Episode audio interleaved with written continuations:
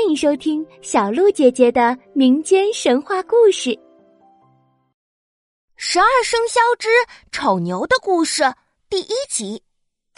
很久很久以前，在古代的时候，大牛呀，他是玉帝殿前的差役，他不仅要在凌霄殿里站岗，很多的时候呢，他还会被玉帝派到凡间执行任务。所以，大牛总是需要常常忙忙碌碌的往返在天宫和大地之间。当时的人间是没有草的。有一天，一个和大牛很要好的老农夫，他觉得呀，人间的这山这地都是光秃秃的，寸草不生，看着就没有什么生气。他就想了，哎，大牛是玉帝前的差人，要是让大牛去和玉帝打个招呼。请玉帝他老人家恩赐一些母草籽给凡间，那该多好呀！于是农夫就找到了大牛，说道：“呃，大牛啊，你看我们这人间呐，啥都好，可就是没有草，漫山遍野的看过去呀，都是黄土地。哎，你能帮我们呃去跟玉帝求一些草籽吗？”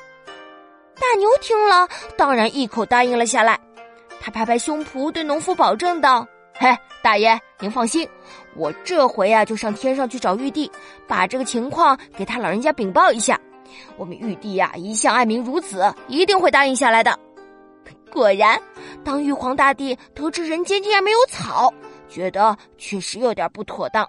他也认为农夫说的很有道理，便对着凌霄殿上的文武重臣问道。嗯，众位爱卿，现在人间的山川大地呀，都光秃秃的。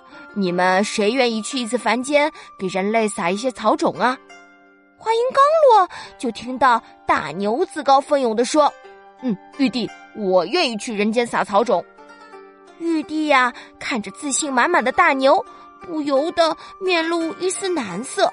按理说，呃，这事儿啊，本来就是大牛上奏的。所以玉帝觉得让他去办虽然是理所应当的事，可是啊，玉帝觉得大牛这家伙老是粗心大意，所以很担心这件事情交给大牛的话会办不好。哎，那玉帝的这个担忧是不是多余的呀？大牛有没有把这个任务做好呢？请听下集故事。